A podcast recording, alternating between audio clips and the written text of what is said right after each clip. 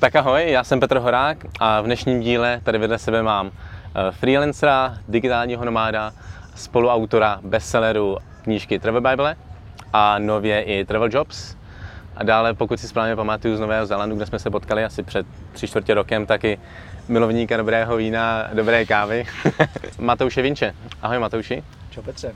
Tyjo, jsem, jsem rád, že jsem tě tady takhle zastihl v Čechách, protože hodně cestuješ a že se tady vždycky ukážeš na chvilku a že včera vlastně se vrátil z zahraničí. Mm-hmm.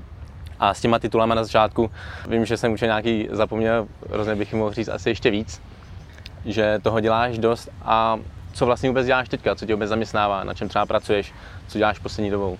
Mám pocit, že toho opět dělám příliš.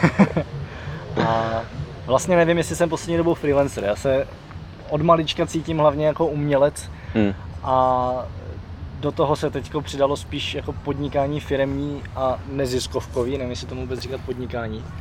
Ale uvědomil jsem si, že jako největší sílu mám v týmu a ne když jsem sám. A hmm.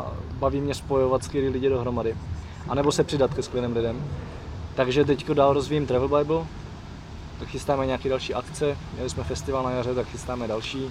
Respektive nebude to takhle velký festival, ale nějaký fajn akce o cestování. A budeme vydávat nějaké knížky, které nebudou naše, ale podílím se na nich jako editor, aby mhm. byly co nejlepší. No a píšu novou knížku, která je o tom, co jsi zmiňoval, což je digitální nomádství, nebo za mě spíš, já mám rád slovo práce na dálku a slovo location independent, který to vyjadřuje asi úplně nejlíp. A ono v češtině to moc nejde přeložit, ale ten digitální nomád je takový, jak to říct, moc, moc profanovaný a vlastně to nevystihuje, o co jde. Hmm. No, takže to je další knížka a krom toho jsem součást neziskovky Leapmakers, která vlastně vznikla kolem závodu Low Cost Race. Nevím, jestli jsi slyšel nebo neslyšel. A s tou dneska chystáme docela dost projektů, mimo jiné jdeme mezi středoškoláky, na což se strašně těším. Respektive už něco máme za sebou, mm-hmm. přednášky a chystáme trošku jako větší akci, dáváme dohromady víc přednášejících a chcem tam donést trošku myšlenky a inspiraci a asi i vzory, které jim chybí podle nás, protože vlastně jsme tam nedávno byli na střední, že jo. Hmm. No a chystáme nový podcast, což je jako věc, kterou dělám dlouho, podcast Travel Bible, tak teď chystáme podcast o úspěchu a o štěstí. A sám už nevím, co ještě. cestuju, samozřejmě cestuju a píšu o tom a fotím a tak. Já bych se na začátku chtěl pobavit právě o tom digitálním nomádství, protože ty už to malinko zmínil, že v dnešní době mi přijde, že opravdu to digitální nomádství, ta fráze, ten název, jak tomu lidi říkají, je hodně prostě fakt cool, je to sexy. Je to hodně takový ten vysněný lifestyle pro, pro mnoho lidí. Prostě cestovat a přitom si vydělávat.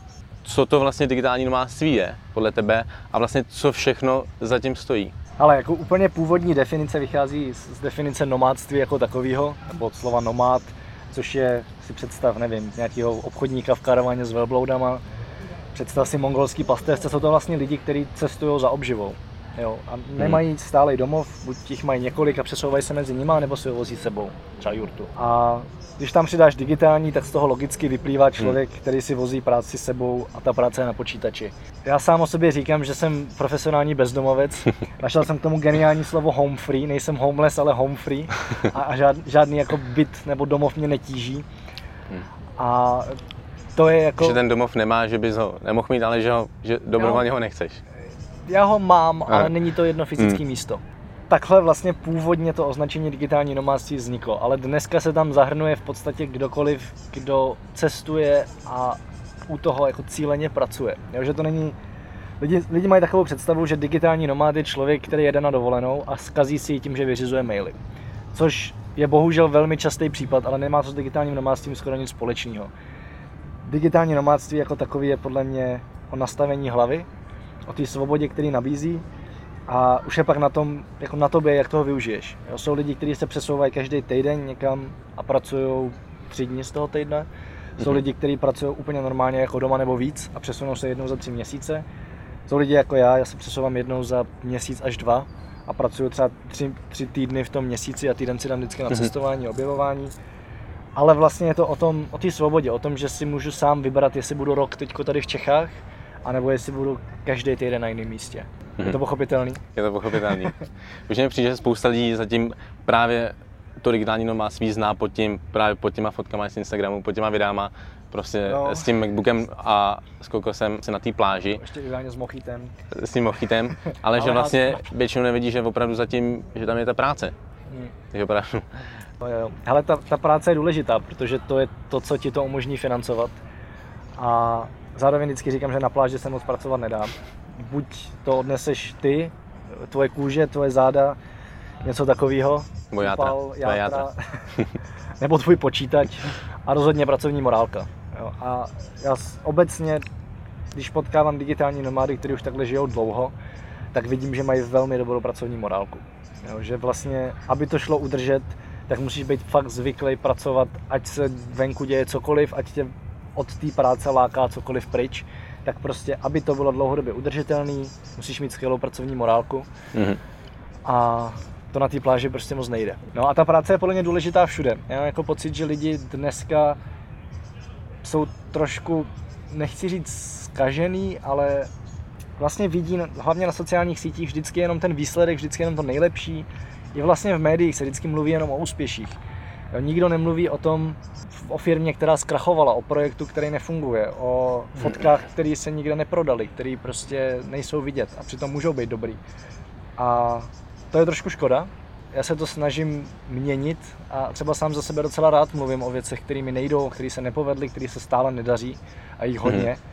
Aby se lidi uvědomili, že vlastně je to celý nějaký proces, nějaká cesta mm. a musíš doufat, že se jednou dostaneš k tomu, co bude fungovat. Jo? Ale nikdy to není prostě mm. na poprvé a nikdy to není tak růžový, jak to vidíš na těch sociálních sítích. Instagram je v tom asi nejhorší. Tam se prostě ukazuje jenom to hezký, vždycky. A jaká vlastně byla ta, ta tvoje cesta? Ty jsi říkal, že nikdy jsi nebyl zaměstnaný. V podstatě nebyl, nebo ani ne v podstatě nebyl. Prostě hmm. Nebyl jsem nikdy klasický zaměstnanec. Asi bych nemohl být klasický zaměstnanec, protože by mě velmi rychle vyhodili. Protože mám tendenci bojkotovat věci, které vidím, že jsou zbytečné nebo nefungují. A nejsem schopný to podat hezky, jo? Hmm. někomu říct, hele, pojďme to dělat líp proto a proto, ale spíš jsem takový ten, kdo říká, to je úplně na hovno, tohle nemá smysl. A postupně se až posledních pár let učím to dělat tak, aby to fungovalo, aby se z toho ten člověk něco vzal. Možná se mi to maličko daří, ale dřív to rozhodně bylo strašný. Takže by mě asi vyhodili tak po týdnu. No a začínal jsem, říkám, začínal jsem jako umělec. Já jsem vlastně začínal už, když jsem byl strašně malý a začínal jsem v komunitě intelektuálů, umělců, ve který byl můj táta. A už díky nim mi bylo jasný, že to, co se snaží tvrdit do dneška, bohužel škola, jo, že potřebuješ skvělý vzdělání, potřebuješ titul, potřebuješ dobrou práci, koupit si barák, založit rodinu, mít dvě auta a odejít do důchodu, takže je blbost. Mm-hmm. Jo, nebo minimálně, možná to pro velkou část lidí blbost není, ale minimálně pro mě jo, není to ta cesta. A věděl jsem, že existují jiný. A pak už jsem vlastně od Gimplu začal zkoušet nějaký pidi podnikání, projekty, které vůbec nefungovaly. Myslím, že každý zkoušel nějaký webovky, každý zkoušel nějaký trička, placky, podobné hovadiny. No ale do toho jsem dělal hudbu a hodně jsem hrál na ulicích, což mě strašně moc naučilo. A fotil jsem. A byla taková sranda, že já jsem vlastně někdy taky v 15 jsem začal fotit lidi, hlavně holky. Super, prostě fotíš holky už jako jenom samo o sobě. A najednou se některý z nich začali ptát, jako kamarádky těch, co jsem fotil, kolik si beru. A já jsem mm-hmm. říkal, počkej, co, co, co, jako, nějak mi to chvilku, chvilku mi to šrotovalo v hlavě a pak říkám, no jasně, jak jako jsou za to ochotní zaplatit. Tak jsem si poprvé řekl nějakou částku, která mi dneska přijde úplně směšná, ale to vlastně byly první peníze vydělané na volné noze, nějaký hmm. reální, o kterých se dalo mluvit. Zaplatili mi techniku, zaplatili mi nějaký kurzy, nějaký cestování a pak už vlastně na konci Gimplu jsem se byl schopný focením a psaním tehdy živit a tím pádem jsem byl schopný utéct z vysoký. Jako psychologicky mm. jsem věděl, že je to v pohodě, že ji nepotřebuju, i když mi to vlastně bylo líto, tak jsem věděl, že ji nepotřebuju a že radši teda budu teď nějakou dobu se věnovat podnikání a pak se na ní možná vrátím. No a zkoušel jsem spousta věcí, ale vlastně dlouhodobě můj největší příjem byl online marketing, do dneška částečně je. To bylo to, co mi umožnilo práci na dálku. A pak přišla Travel Bible a to se změnila všechno. velmi úspěšný projekt. No to právě závisí, co je úspěšný, jak se to vezme. Jako, to je pravda. Myslím, že je velmi úspěšný v tom našem dlouhodobém cíli a to je dostat to nejvíc lidí do světa tím způsobem, mm-hmm. aby se tam něco naučili. Mm-hmm. A ideálně se vrátili zpátky, ne aby vyfotili těch top 10 míst na Instagram a machrovali před kamarádama, že tam mhm. byli, že mají nejlepší fotky, ale aby se fakt něco naučili mm-hmm. o sobě a o světě a vrátili se zpátky a nějak to zužitkovali. Mm-hmm. A když si vezmu, kolik lidí tu knížku četlo, kolik lidí poslouchá podcast, kolik lidí čte články, tak ten projekt úspěšný určitě je. Ty jsi spoluautorem vlastně ty knížky a i toho celého projektu. Eh, s kým jsi tu knížku napsal a co vás k tomu vedlo?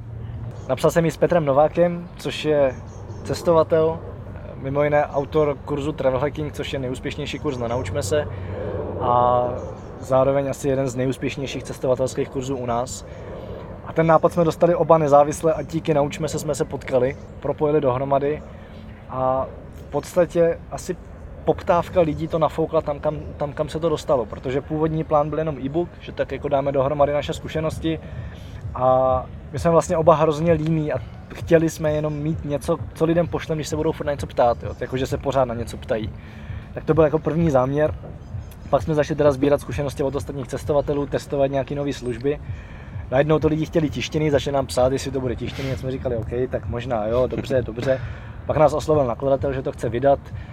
No a nakonec k tomu přibyla členská sekce, přibyl k tomu web a dneska tam přibývají další a další produkty a tým osmi lidí plus relativně stálá redakce jako externí ještě nějaký další lidi. Super, super. Ale co bys, co bys teda doporučil lidem, kteří přemýšlí nebo hrají si s tou myšlenkou být taky digitálními nomády, ale abych chtěl, abychom to právě uvedli na tu pravou míru, co zatím stojí, co bys doporučil, kde začít.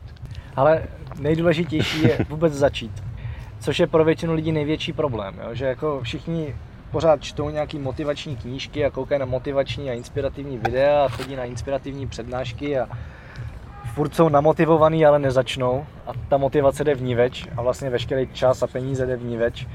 A přitom většinou fakt v momentě, kdy začneš, tak se ti ta cesta začne odhalovat sama. Já jsem to viděl u sebe, kdy jsem tak nějak jako si uvědomil, že chci dlouhodobě cestovat, a že nechci dopadnout jako některý cestovatele, který jsem už tehdy znal, který vlastně vyjedou třeba na dva měsíce v roce, nebo na tři, je to skvělý, nějaká fakt jako super adventure, ale zbytek času makají jenom proto, aby zase mohli znova vyjet. A vlastně většinou dělají na něčem, co úplně dělat nechtějí, nebo minimálně jako se nikam neposouvají, jo? protože to vždycky nějak přeruší a pak se odjedou, pak se zase vrátí, vrací se někam na začátek, což jsem nechtěl. A celkem náhodou jsem objevil knížku 4-hodinový pracovní týden, kterou jsem si přečet, ukázala mi, že mám pocit, že to, co se tam píše, je strašně šílený do dneška, i když podle toho vlastně žiju. Ale ukázala mi, že existuje nějaká cesta a já místo toho, abych se dál inspiroval, tak jsem začal aktivně hledat, co můžu dělat, co mě bude bavit, v čem budu dobrý a bude to dělat na dálku a zároveň mi to vydělá dost peněz. A začal jsem zkoušet. A začal jsem zkoušet x různých oborů v marketingu, který mě vždycky zajímal Měl jsem tam už nějaký kontakty díky novinařině, vlastně, kterou jsem tehdy dělal, i díky focení. A trošku jsem začal zkoušet i video, který mě za, za stolik nechytlo a vlastně je mnohem závislejší na lokalitě.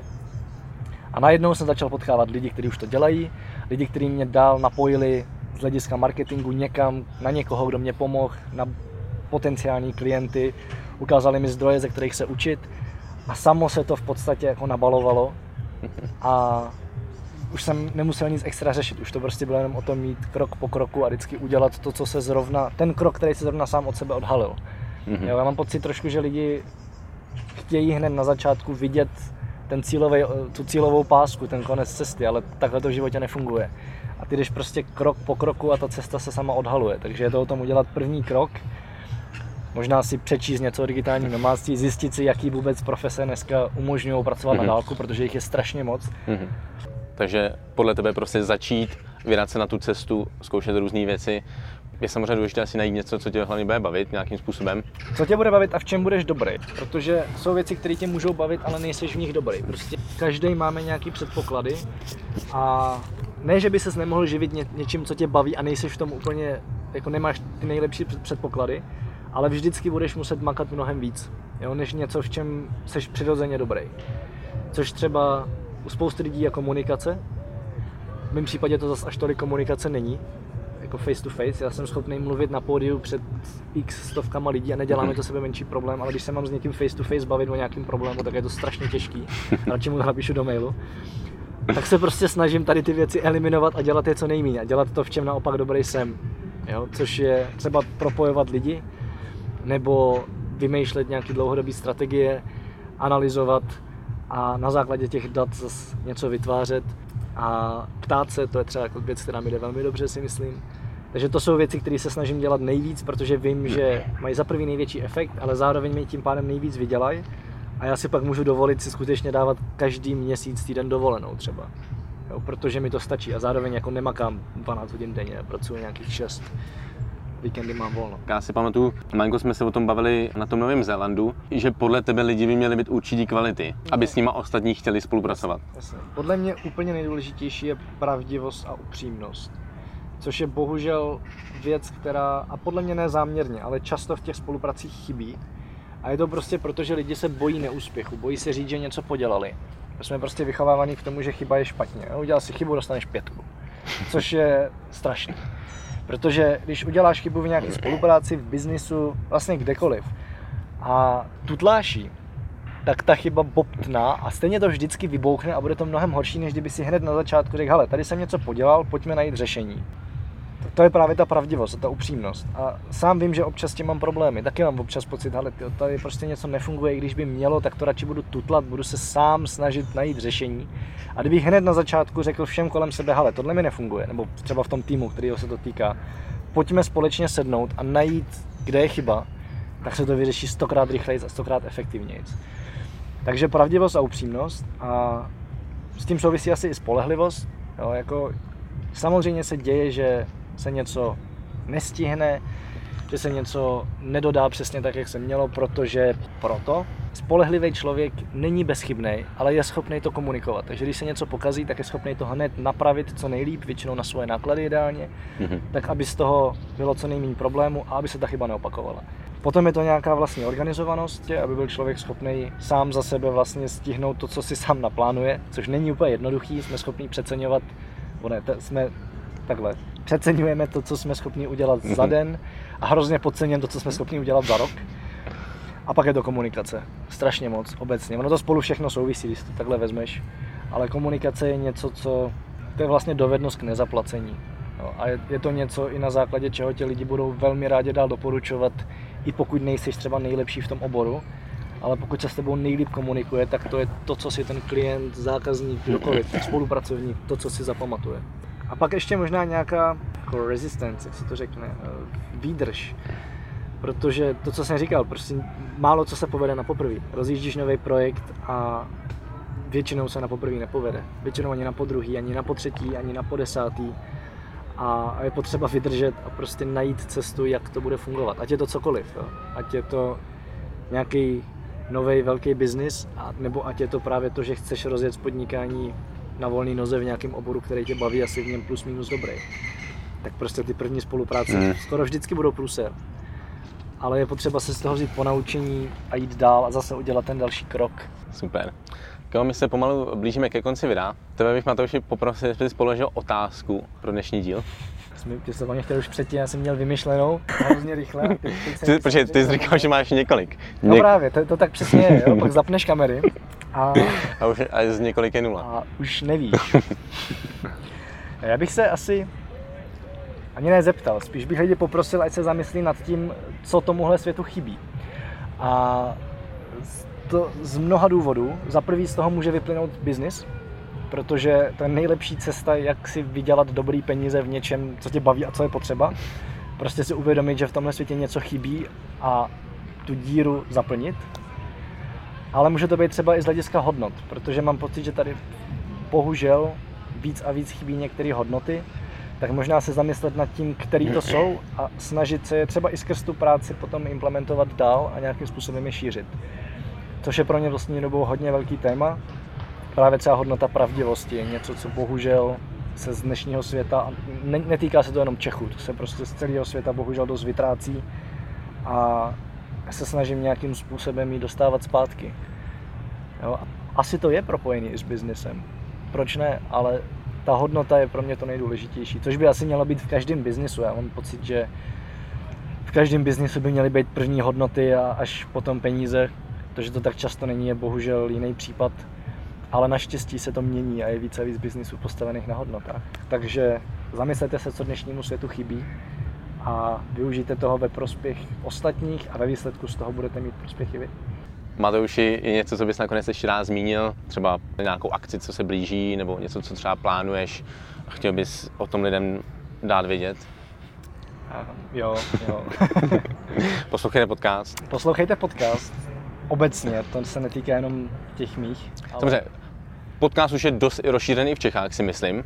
Ano. Ale pořád mě přijde, že spousta lidí neuvědomí si to jejich výhodu. V čem ty vlastně myslíš, že ten podcast má největší výhodu, Já největší myslím, sílu? že podcast je geniální v tom, že můžete využít takový ten mrtvý čas, kdy hlava nic nedělá a v průběhu toho času se výborně vzdělávat, získat obrovský náskok nad ostatními. Ať je to uklízení, vaření, běhání, čekání na tramvaj, chůze někam a fakt se takhle dá ukousnout třeba dvě hodiny denně, který můžete věnovat získávání nových informací, rozšiřování obzorů a vzdělávání. Takže určitě poslouchejte podcasty, jsou skvělý. Super. Ideálně Travel Bible podcast. A dále... A Leap Makers, ten nový se bude jmenovat Leap Makers. A Leap Makers. Všechny odkazy vlastně na Travel Bible a Matoušovi uh, stránky a sociální sítě dáme dolů pod video, takže určitě najdete. A já ti moc znova děkuji za tvůj čas a jsem rád, že jsme byli, měli možnost se sednout a popovídat. Rádo se stalo, děkuji za pozvání. Díky moc. Tak doufám, že se vám tento díl líbil a děkuji, že jste si ho poslechli. Pokud si myslíte, že by tento rozhovor s Matoušem Vinčem mohl někoho z vašeho okolí zajímat, někomu pomoci, tak ho určitě sdílejte a pošlete dál. Pokud máte nějaké připomínky, zpětnou vazbu či nápady, jak by další díly mohly být lepší, tak mi napište. Mějte se a u dalšího dílu ahoj.